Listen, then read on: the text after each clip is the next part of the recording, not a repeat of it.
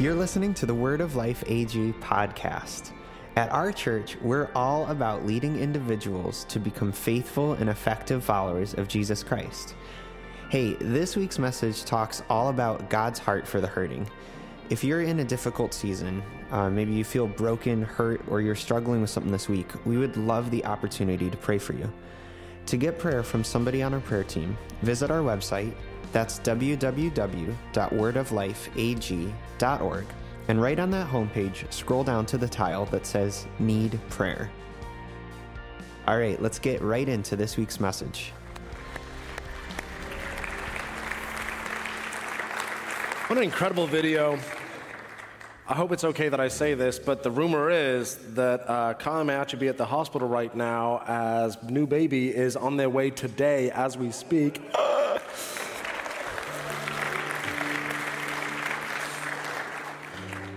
Now, if the rumors are incorrect or anything, I've got instant discredibility. From here on out, Luke, we're in trouble. We don't do this at the beginning of every service or beginning of every message, but I thought it was appropriate today because we're going to dive into something that uh, is very sensitive. And so, in the nature of uh, the sensitivity that I want this service to have from here on out, I, I would ask if we can stand and we're going to pray together. And uh, praying is not a spectator sport, it is something that we're all invited to participate.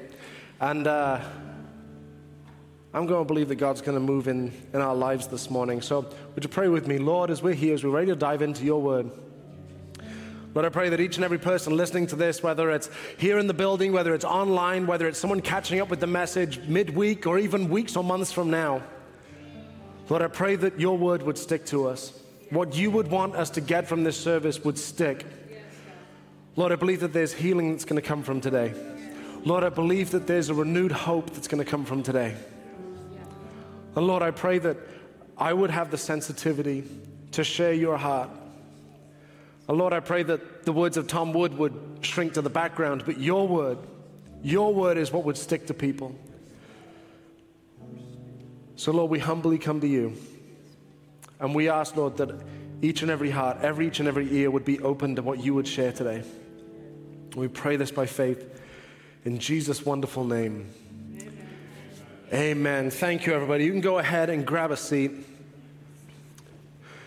So, one thing that I'm aware of as pastor here at the church is that there's a number of people that are in an extremely difficult season right now. I also know, just by the sheer numbers of the people that are a part of our church, there are people that are in an incredibly difficult season right now that I have no idea about, that hasn't been shared to the church or hasn't been shared to me. But I know that there is an extremely large number of people right now here at the church that are going through some incredibly difficult seasons. And I felt that it was appropriate and it was right that we address this. I wanted to share something today that, that kind of hits on some of that, that perhaps speaks to some of that that you may be going through in your life. And there's a passage from the Bible that I hope is going to be helpful to us as we're walking through whatever challenge we may be facing. And if life is good for you right now, I'm real happy for you.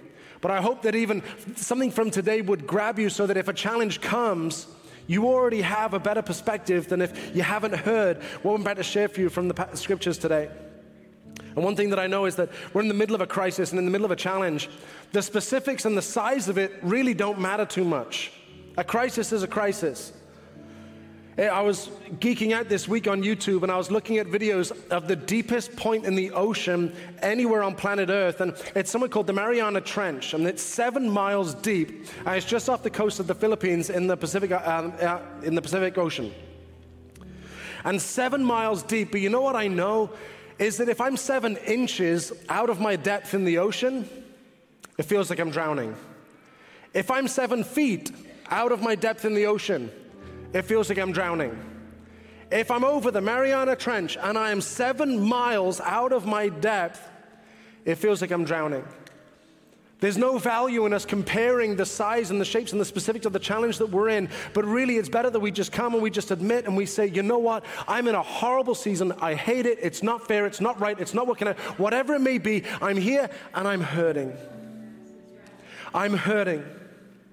And while we're on this side of eternity, Life will be unfair. There will be challenges. There'll be days that are flat out unfair. People treat each other in the most unbelievable ways. There'll be moments where we feel like we're miles out of our depth, and maybe we are. Maybe it's the consequences of choices that we've made, or someone else has made, or something else entirely. But in those moments, it's difficult or even impossible to understand where's God in this. And we have a staff meeting every Tuesday. And part of our staff meeting that we'll have is we'll have a time of worship together as a, as a staff here at the church, and we'll have a time of prayer. And as part of prayer time this week, we, we write on a whiteboard the different things that come to our mind, and some of them are specific for families in the church, some are more general. But this week, there was just so many things, so many hurts that were represented as we prayed together as a staff. That a verse came to my mind, and this verse that I want to share with you from the book of Jeremiah. And this verse came to me on Tuesday morning in our staff prayer meeting, and as I was getting ready for today, with all this in my head, I thought, you know what, that's the verse I'm going to share with the church that we're going to dig into in hopes that we're able to bring a sense of hope, bring a sense of restoration, some confidence and comfort that God is in the middle of our darkest days with us. Now, the book of Jeremiah was written by Jeremiah, who was a prophet called to bring an unpopular message. For around 200 years, God's people were following other gods, ignoring the warnings of the prophets and righteous people. And Jeremiah was called to come and say, This is it, enough is enough, time's up. It's kind of like parents will know this well. You, you get to the point where you say, If you do that again, you're going in timeout. And then you go back again. Okay, one more chance. If you do that again, and then you go back another time. Okay, hold on. You, one more time. This is it. I'm really done now.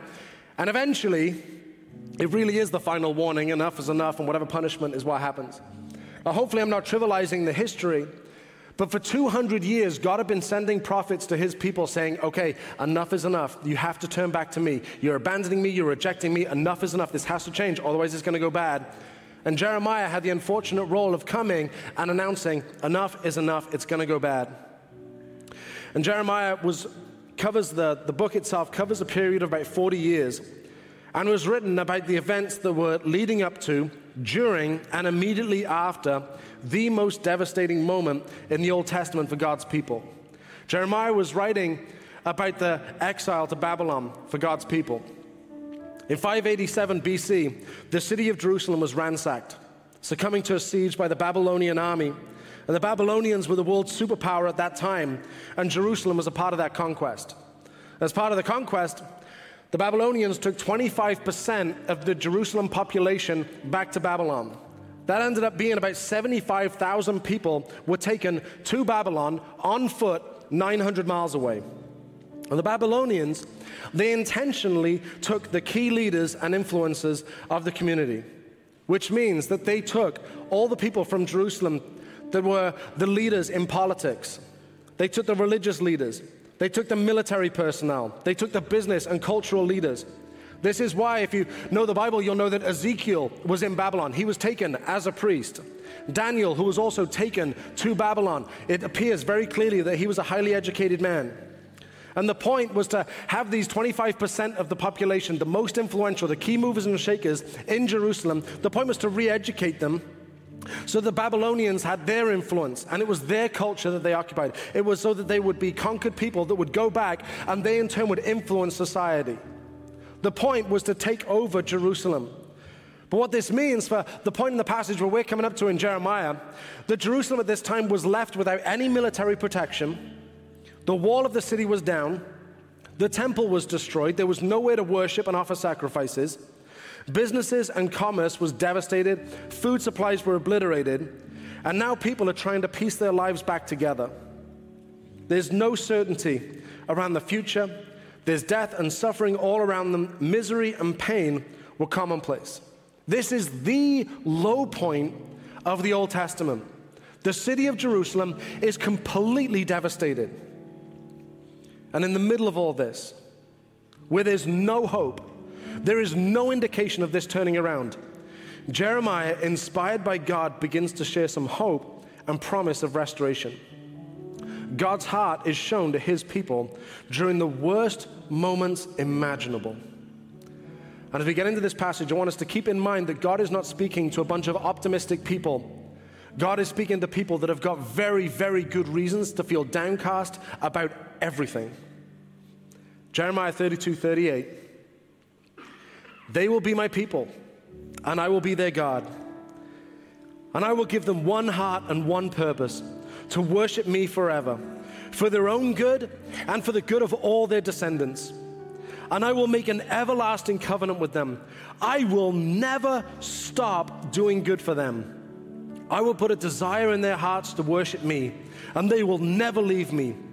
I will find joy doing good for them and will faithfully and wholeheartedly replant them in this land. And before we continue, I want to share a verse that'll be familiar to many of you from 2 Corinthians. For as many as are the promises of God in Christ, they are all answered yes. Now, the promises of God that Paul's describing in Corinthians is describing all the promises of God that you and I could find in the Old Testament. Now, the Old Testament is the portion of the Bible, it takes up about three quarters of your Bible. It is all the events that take place prior to the birth of Jesus. And if we were to search that massive chunk of our Bible and look at every single promise, everything that God says about his people, what Paul is letting us know in the New Testament is that in Jesus, those promises are answered. In Jesus, those promises are revealed. In Jesus, those promises become unraveled in our lives, and we begin to experience those as believers. Every promise as Christ followers is answered yes. And that means that you and I, we can read this passage written thousands of years ago to people living thousands of miles away, and we can take it personally. So let's read this again. But I want us to take it personally. Because in Jesus, this is being revealed in our lives. So let's take this personally. They will be my people, and I will be their God. And I will give them one heart and one purpose to worship me forever, for their own good and for the good of all their descendants. And I will make an everlasting covenant with them. I will never stop doing good for them. I will put a desire in their hearts to worship me, and I will never leave me and I will find joy doing good for them, and will faithfully and wholeheartedly replant them in this land. Now, if this wasn't written during times of trouble and heartache, it would be inspiring. But this is in the middle of the worst. There is nothing about the present circumstances that Jeremiah is writing to that suggests anything good is coming. And yet, God brings a message of hope. It's a reminder that God is working on a bigger picture. Some of the words that we just read are things like forever, everlasting. God is working on a bigger picture than we can imagine. He's also working in things that are beyond human ability. We just read about God giving people purpose and changing our hearts. And all of this helps us to see God's heart for the hurting. And that's the title for today's message God's heart for the hurting. God's heart for the hurting. And after looking through this passage many times this week, there's a few ways we can see God's heart and how He's working in our lives during our toughest moments. There's a few helpful things that we can see. The first thing I want to point out is that God restores a heart of worship. God restores a heart of worship. And I will give them one heart and one purpose to worship me forever. I will put a desire in their hearts to worship me, and they will never leave me. Now, there is no possible way to read the verses we just read and conclude that when Jeremiah is writing about worship, and when God is speaking about worship, he's just talking about singing some songs. There's no way we can read that verse and conclude that the power of worship, the meaning of worship, the, the, all the power behind it is all about singing a song. There's no way for us to be able to read that sensibly. The music and the singing is an expression of worship. But a surface reading of how important worship is in these verses, it cannot possibly be understood that it's just about singing some songs. This is God in the worst of the worst. He's not coming and saying, now go and sing some happy songs and that will change everything. That's not what's happening here. Uh, clearly, it's, it's impossible to miss that. This is not just about singing some songs. To look at this a little more, I want to look at something else that Paul the Apostle wrote, this time to the church in Rome.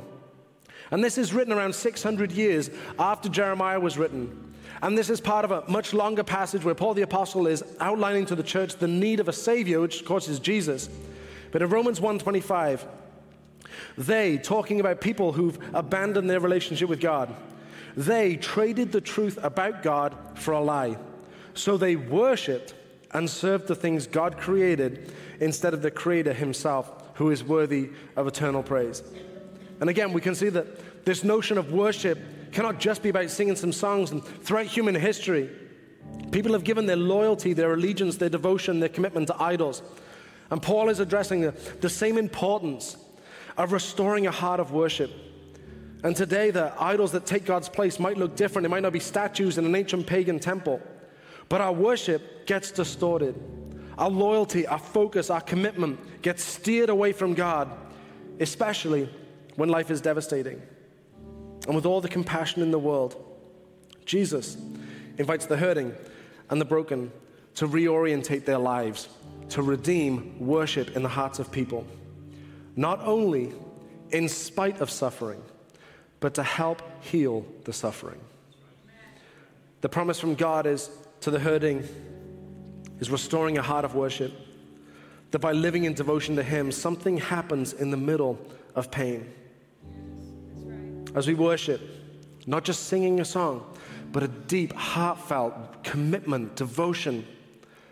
That is through worship that we find our priorities in Him, that our focus is on Him, that we center our lives around Him. Our sense of value begins to change as we worship. The action of worship, it, it calibrates our hearts, it resets our hearts. Worship evaluate, uh, elevates God above everything else. It's a good habit that when we pray, we begin by elevating God. That's why Jesus, when he's teaching people how to pray in what we've come to be known as the Lord's Prayer, Our Father who art in heaven. Starting off praying, but before I start getting to what I need, before I start bringing my request, before I start sharing the hurts of my heart, I'm going to elevate God in my life. God, you are majestic. You are high. You are lifted up. There is none like you. You and you alone are the Lord of Lords and the King of Kings. And here's my mess. It's a great habit in prayer. Elevate God first, lift Him up. Recognize His goodness, recognize His power, recognize His majesty, recognize His uniqueness, recognize His sovereignty. This may well be expressed through singing or worship, but the moment we shrink worship to singing songs about Jesus, we're forgetting the internal transformation that happens. Worship sets things in the right order. It's something that amazes me whenever I, I go to visit youth ministries. I've been to youth conferences before, and it breaks my heart. I'll stand at the back of the room, and there's hundreds of students that are there, these teenagers, and their life is nuts. And they've created an atmosphere and they've created a space where they can encounter the creator of the universe. And the students stand there waiting for it to finish. It drives me nuts. It's like, guys, elevate God above all the mess you're going through. Maybe you'll find some answers. Maybe you'll find some heart transformation. Maybe your perspective will change. Maybe your entire thought process will change. Maybe your sense of value and worth will change as you lift Him up. It's not, my friends, it is not just about singing through some songs, but walking through a difficult time with God, with this sense of worship being restored in our hearts. It strengthens our faith. I will give them one heart, I will put a desire in their heart, is what Jeremiah said. Another verse from Thessalonians, another verse from the New Testament. May the Lord lead your hearts into a full understanding and expression of the love of God and the patient endurance that comes from Christ. And the New Testament Greek word for endurance is hypomone and is translated into a number of other English words in the New Testament. It doesn't just translate to endurance, it also translates into perseverance and patience and steadfastness. In short, worship, true worship, orientating ourselves around Jesus does something in our hearts and souls. It gives us the strength to keep going. What happens is we find the strength to endure, to persevere, just to make it through another day. It is not simply singing, it's not shallow, but it is a deep, heartfelt commitment. And from that, true change happens. Second thing we read from Jeremiah God promises hope in hopelessness. God promises hope in hopelessness. It's vital to remember that this passage was written for people who are going through the very worst moments of their lives. As the siege of Jerusalem was coming, God told Jeremiah to buy a field. And the beginning of chapter 2, we read towards the end of chapter 32, but in the beginning of chapter 32, we read about Jeremiah buying this field. And he goes into some details around the transaction. But Jeremiah knows that the city is going to fall. And here's God saying, Go buy a field. So Jeremiah has some questions about this. Verse 24 See how the siege ramps have been built against the city walls. Through war, famine, and disease, the city will be handed over to the Babylonians who will conquer it.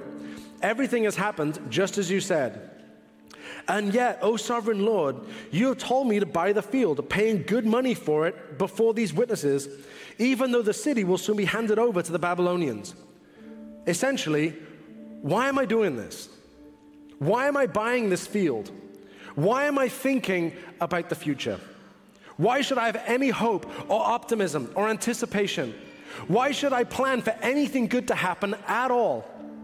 In the next verse, the Lord speaks. Verse 26 Then this message came to Jeremiah from the Lord I am the Lord, the God of all the peoples of the world. Is anything too hard for me? Amen. This then begins a longer passage that contains the verses that we've been looking at closely today. But God begins talking about a hope that has no logical basis to it. The verses we read, we see that God is planning good things to worship me forever for their own good. I will never stop doing good for them. I will find joy doing good for them. And in the middle of a whole lot of bad, we hear that God's planning good things. There are times in life when it's very easy to believe this, and then there are other times. And this is written in a time where it was impossible to imagine anything good. There is zero reason for hope. There is no logical basis for anyone to have a single word of hope on their lips. This is where God says this. There's a, a British academic, he's an Old Testament um, professor. He's a, you know, one of those academics that writes Bible commentaries. I read one of the books that he wrote um, on Jeremiah this past week, and there was a paragraph that I thought was helpful to share. And he's British, so you know you can trust this. And if you want to make fun of the way I say heart, that's okay with me. But there are those who would be reading these words in the scroll of Jeremiah in the throes of exile. Their memories were seared by the fires that finally consumed Jerusalem and the famine, sword, and plague that carried off so many of their loved ones. For some of them, it must have seemed unthinkable that God could restore their fortunes, that the future could conceivably contain a return of the people, a rebuilding of the city and temple. Their past and present seemed to foreclose any possible future with God except that God was not bound by possibilities emerging from the past. Nothing was too hard for him, including the creation of a new future generated from his own sovereign and redemptive will. They, talking about the exiles, have endured war, amputated hopes, splintered families, and the travail of a shattered world. Now, by the power of the word, God empowers these broken and shipwrecked people to imagine a future where none seemed possible. The circumstances that you're facing right now, they're going to be very different from what the Jewish people in exile were experiencing. But as we've already discussed, seven inches out of your depth feels just like seven miles. And there's a promise of hope. Jeremiah continues, and I will make an everlasting covenant with them. I will faithfully and wholeheartedly replant them in this land for the good of all their descendants. The word replanting in those passages, those verses, stood out to me as a deeply meaningful image. The present might seem like we've been uprooted, ripped out, that the good times are done. But the perspective here, and God's heart for the hurting, is this is not the end. A replanting is coming. And if you and I were to share sad stories, maybe mine would be worse than yours. Maybe yours would be wildly more devastating. But what's true for all of us is that God lifts our eyes to see more. God lifts our eyes to see more. God's working on a bigger picture than we are. He has an eternal viewpoint. He's not consumed with the troubles of today, but He's thinking beyond to the everlasting covenant and promises He's making, to the replanting that He's planning, to the future generations that He has in mind.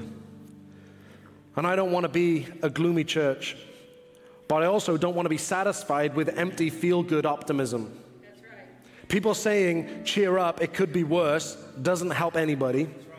Us denying that there's a problem doesn't help anybody. But God lifting our eyes to see a glimpse of the bigger scale that He's working on. God reminding us that He's working with future generations in mind, that He's planning a replanting. That starts to bring a perspective we wouldn't get on our own. And as a church, we're not going to settle for shallow, feel good, self help stuff. But when life is tough and even impossible, we're going to pray and believe. We're going to support and care for each other. We're going to carry some weight for each other until we can get to a new season. We're going to anticipate breakthroughs and answers to prayer. Maybe a new season means walking with a limp, and we're going to help each other figure out what life with a limp feels like.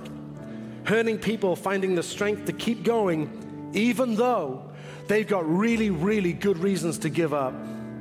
Never forgetting that God lifts our eyes to see a bigger perspective. But you, O Lord, are a shield for me my glory and the one who lifts my head. Unto you I lift up my eyes. O you dwell in the heavens. He lifts our eyes and it grows a perspective. He's working on a larger canvas and he has the future in mind. The passage we read opens with verse 28 They will be my people, and I will be their God. And this theme runs throughout the Bible that they will be my people, and I will be their God. All the way back in Genesis, when God first starts initiating this covenant with Abraham in chapter 17, I will establish my covenant as an everlasting covenant between me, God, and you, Abraham, and your descendants after you for the generations to come, to be your God and the God of your descendants after you.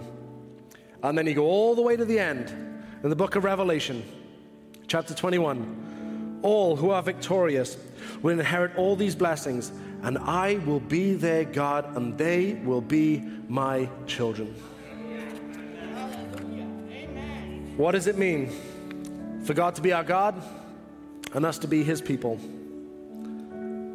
It means our trust and our confidence is in Him.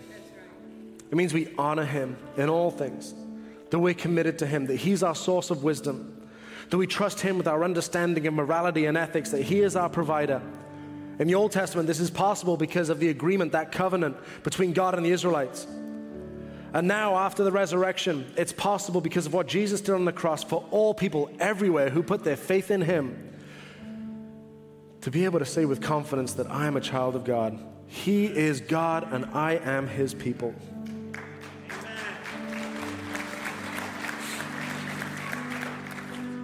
And this phrasing, they will be my people and I will be their God, is written three times in the book of Jeremiah, and it always talks about heart transformation. Jeremiah 24, verse 3. Then the Lord said to me, What do you see, Jeremiah? I said, Figs, some very good and some very bad, too rotten to eat. Then the Lord gave me this message. This is what the Lord, the God of Israel, says The good figs represent the exiles I sent from Judah to the land of the Babylonians.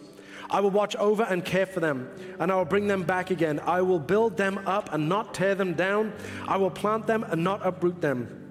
I will give them hearts that recognize me as the Lord. They will be my people, and I will be their God, for they will return to me wholeheartedly. Chapter 31. This is a new covenant I will make with the people of Israel after those days, says the Lord. I will put my instructions deep within them. I will write them on their hearts. I will be their God, and they will be my people. And then the passage we just read they will be my people, and I will be their God. And I will give them one heart, that heart transformation, one purpose to worship me forever for their own good and for the good of all their descendants. And I will make an everlasting covenant with them. I will never stop doing good for them.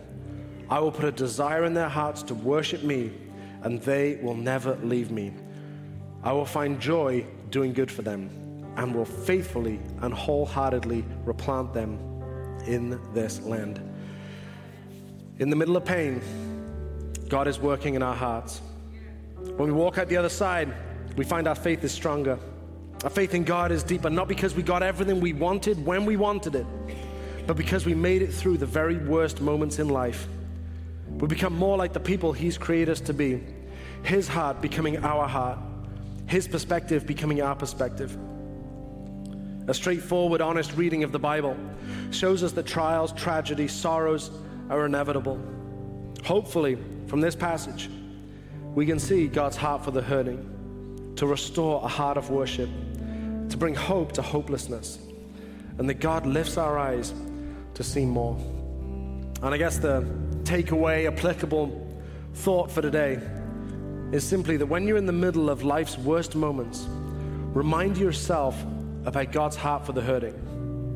Read a passage like this, talk to somebody, but remind yourself God's heart for the hurting.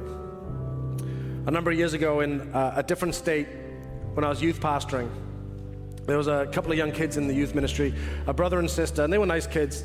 And their parents didn't have any connection to the church, but they would come and hang out, and they were awesome. We got a call one day,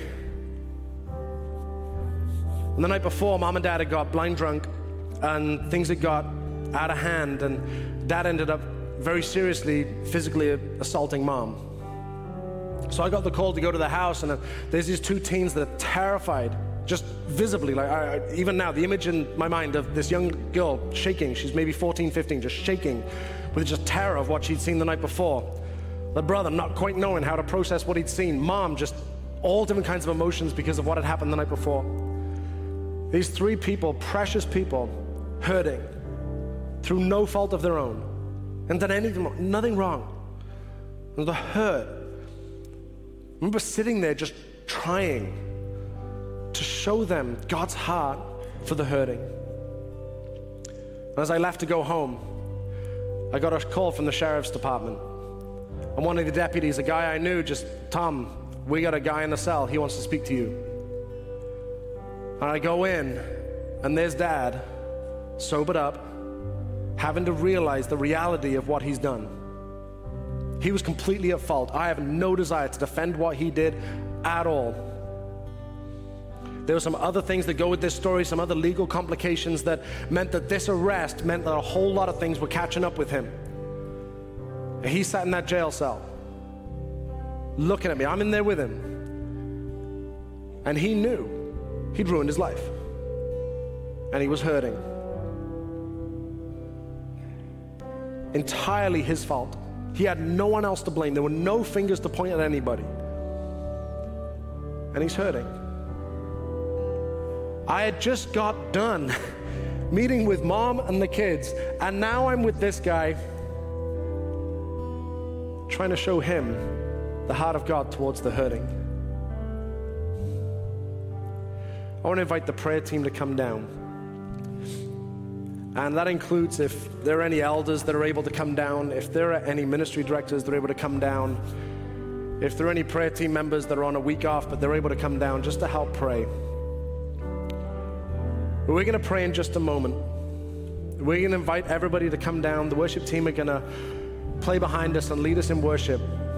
If you're hurting for any reason, whether it's entirely your fault and there's no one else to blame, and you are hurting because of the consequences of your actions and your choices, or whether it is completely unfair that you're in this situation right now, it doesn't matter. You're hurting. And I want you to feel God's heart towards the hurting today. So I'm going to pray. Worship team are going to play. they're going to lead us. If you're hurting for any reason, any size, anything, please don't walk home without coming and hearing from the prayer team. But we're going to worship and we're going to close service in a little bit. But I want to make sure that we have time for this. So, would you stand with me? Lord, as people come down here ready to receive prayer, I believe by faith, the Lord, that we are going to have hurts that are going to be healed today. People are going to hear and they're going to feel and they're going to believe your heart towards them. Lord, that you are restoring a heart of worship. Lord, that you're bringing hope to hopelessness. Lord, that you're going to lift eyes so that we can see more. Lord, I believe that people are going to leave here today with a renewed sense of faith, a renewed sense of hope. In Jesus' incredible name. Amen. Amen. Come on, everybody, let's worship and let's pray.